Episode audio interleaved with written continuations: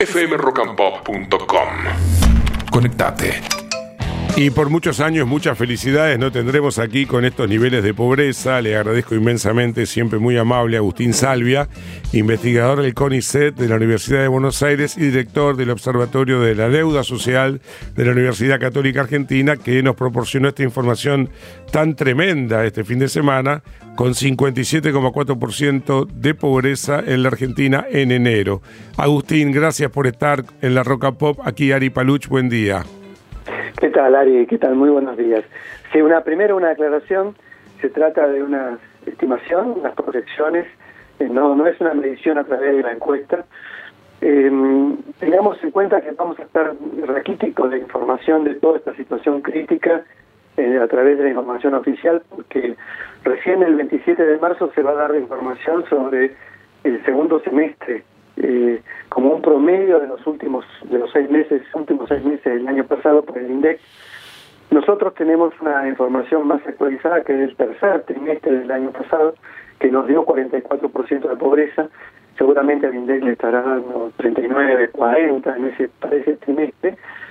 Pero bueno a partir de esos datos de nuestra encuesta hemos venido proyectando eh, con todo lo que es recogiendo toda la información oficial de de la evolución de las remuneraciones formales, informales, sector público, de los programas sociales, de las jubilaciones y la evolución de la canasta básica alimentaria, la canasta básica total, y hemos hecho estimaciones vinculadas a cuál, cuál habría sido la situación a diciembre, con los salarios y las remuneraciones de noviembre, y cuáles habrían sido la situación de pobreza e indigencia en, en enero, con base en las remuneraciones, los salarios y las prestaciones que se recibieron en primeros días de, diciembre o al final de diciembre.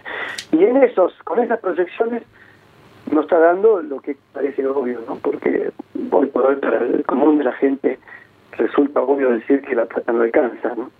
Eh, y que efectivamente ya no cubre muchas de las necesidades que, que se podrían cubrir en un contexto en donde obviamente había una burbuja de consumo, a pesar de los altos niveles de pobreza que ya teníamos en, eh, en, 2023, eh, había una circulación de, dinero en, el bolsillo de la gente, el plan platita funcionaba como un reproductor de, consumo que hacía que circulara la plata y que efectivamente se demandaran bienes y servicios del sector informal, que los programas sociales aumentaran, que se fijaran pisos salariales altos y o negociaciones colectivas con cláusulas gatillos y o reducción de IVA o reducción del puesto a la ganancia para los ingresos más altos.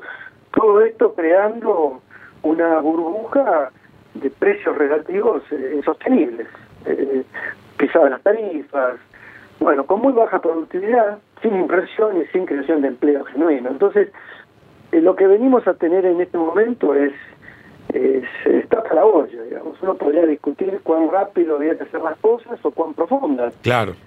Bien, pero, pero efectivamente lo que estamos haciendo, lo que está ocurriendo es que se transparenta, eh, yo diría que no, no solo los últimos cuatro años de ineficacia económica, pandemia de por medio, ni los últimos ocho, ni los últimos 10 de estancamiento, sino que creo que lo que se está evidenciando es una crisis de un, de un régimen post-convertibilidad que dejó 3, 4 años de viento de cola muy buenos, 2002, 2003, 2004, 2005, 2006, y que después no se hizo sostenible, y solo se hizo sostenible a través del endeudamiento, el déficit fiscal, la emisión monetaria, un régimen inflacionario que agotó las capacidades de inversión, las expectativas de futuro, que no generó trabajo y que creó la fantasía de, los subsidios como un mecanismo para mantener cierto equilibrio social a costa de un desequilibrio económico. Em, ¿Hay algún antecedente y cuál es de un nivel de pobreza que caiga drásticamente? ¿Qué fue en los 90? ¿Fue después del 2002? Y en todo caso, ¿qué eh, porcentaje cayó? Función, de lo que estás pensando en, en cuanto a, cómo, cómo podría cambiar esta situación, ¿no? Claro. Esa sería la pregunta. Claro, si hay un eh, antecedente, por ejemplo, del 2002, ¿cómo se salió? todos los antecedentes de, esta, de este pico tiene, que tiene mejoras sustantivas. Desde el 89-90 con un 91-92 que bajó estrepitosamente la pobreza de los 50% que se tenía de pobreza en ese momento a 22-23%, usando tasas comparables, ¿no? Claro, claro, pero Eh, además son- es muy comparable porque 89-90, la- las dos hiperinflaciones, se Eh, va la 2001, Menem, 2002. se va Alfonsín, llega la convertibilidad y baja drásticamente la pobreza. Eh, en este caso, en el 2000, 2000, pensemos que en el 2001 la pobreza no, no, no estaba alrededor del, usando siempre la misma escala Sí, sí, sí, en el 2001 estaba alrededor de cuánto? No, por eso, el 2001, antes de la crisis, del Sí. 38, por, 35%, pero con la crisis salta al 70%. ¿A cuánto? En el 2000, al 70%. Ah, porque estaban 2022. diciendo que llegó el 54 en el 2002, pero a fines del 2001 estaba en el 70%. A, a fines del 2002, no, al principio del, estamos tomando datos eh, comparables, haciendo Sí. usando la porque cambió la metodología. Entonces eh, es muy importante tener en cuenta esto. Con la vieja con, con la vieja metodología sí estaba en el 52%, con la nueva metodología en el 2020, en el 2002 habría llegado al 72%. Ajá. En el 2003 al 65% y en el 2004 al 54%. Claro. ¿Bien? Pero entonces, y siguió bajando eh, hasta el eh, 2009, 2010, Mm. finalmente el piso del 2011, pero eh, eh, se, eh, se llegó a esas cifras bajas, relativamente bajas, que era un 25% de pobreza, en ese momento gracias a programas sociales y a un tipo de cambio alto, con, bajo, con salarios altos, Claro. eh, y que, eh, eh, que no fue sostenible, que claramente No. mostró un- un estancamiento. O sea que la, nostal- la nostalgia, entiéndase entre comillas y con un toque irónico, la nostalgia es volver a tener 25% de pobreza, que fue la última vez que tuvimos tan bajos en el 2011.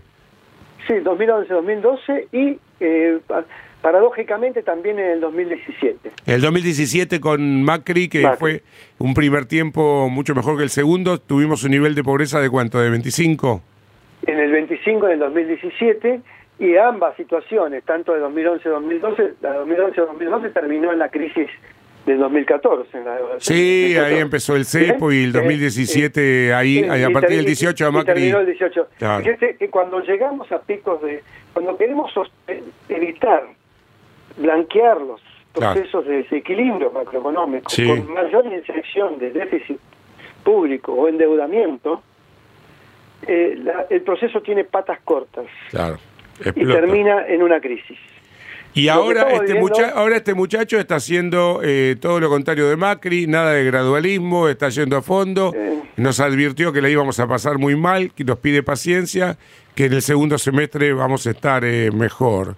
Eh, si estuviéramos mejor igual, ¿qué implicaría? Una inflación de un dígito y una pobreza que deje de subir, por lo menos. No, que tiende a bajar. Que tiende a bajar. Es de esperar que tiende a bajar. Es decir, el efecto inflacionario rápidamente produce 15 puntos. de- Es que es alto. No es que estas clases medias que han caído en la pobreza no tienen trabajo. ¿eh? Claro que tienen trabajo. ¿Eh? Trabajan, Sí, sí. trabajan todos los días. sí, sí, sí. ¿eh?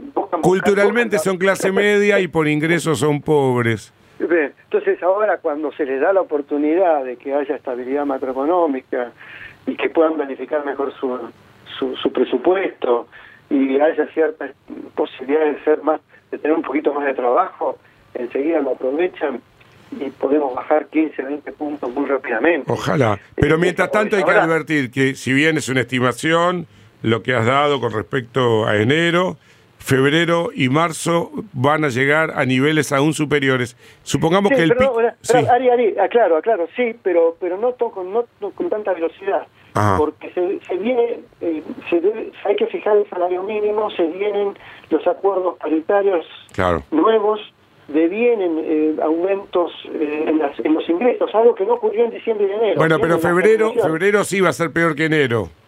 Febrero, y sí, febrero va a ser un poco peor que enero, eh, con menos inflación, pero va a ser peor. Y, y si no hay eh, un- rápidamente una recomposición del salario mínimo y de las ayudas sociales que cumplieron su efecto en enero, pero todavía no, no se están experimentando en febrero, eh, solo se experimentó, se, se duplicó el- la, la tarjeta alimentar, pero no hubo otras, otras inyecciones de este tipo. Eh, efectivamente sí, va a ser febrero. Yo pienso que febrero, principios o primera quincena de marzo, a ver, si, si todo sale bien y todo es altamente incierto, ¿eh?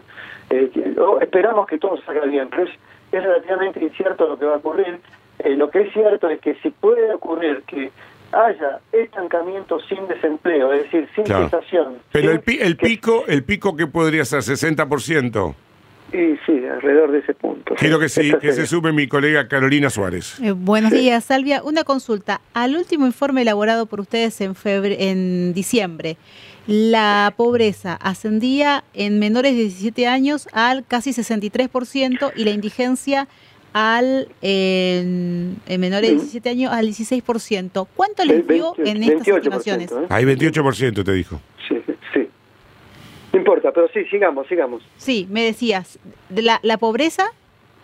No, no, que, que a nivel de la infancia llega, superaba el 60%, a nivel de la pobreza y la indigencia superaba el 20%.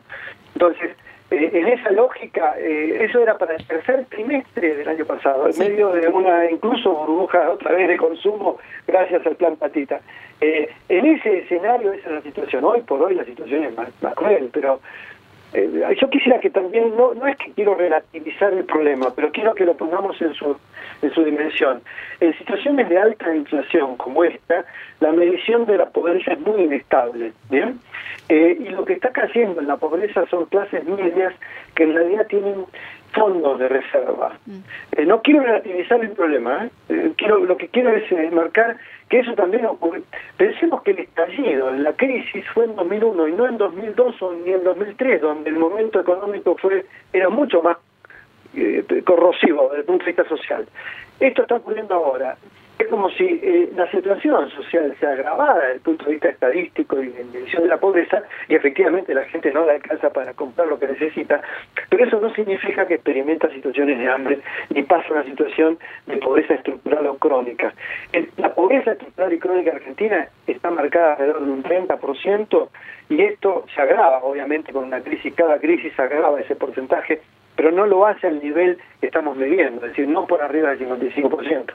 Entonces, en esta lógica, en esta lógica, eh, eh, estamos esperando que, que si esto baja, es decir, la inflación baja y hay un momento de reactivación económica y no se pierden empleos, es muy importante esto, que no se pierden empleos, eh, la situación se puede tendería, tendería, a mejorar, a revertirse. Ahora, ¿a qué nivel? No, te digo, a los niveles que teníamos a mediados de, de, a principios de este año, del 2001, después de, la pandemia, es decir, con pobreza del 38%. Quedó claro, Agustín, quedó clarísimo. Te agradecemos inmensamente, sé que estabas muy solicitado, igual te tomaste un tiempo para nosotros. Gracias. ¿eh? Bueno, un abrazo grande. Chao, querido Agustín Salvia, el titular del Observatorio de la Deuda Social de la UCA. fmrockandpop.com Conectate.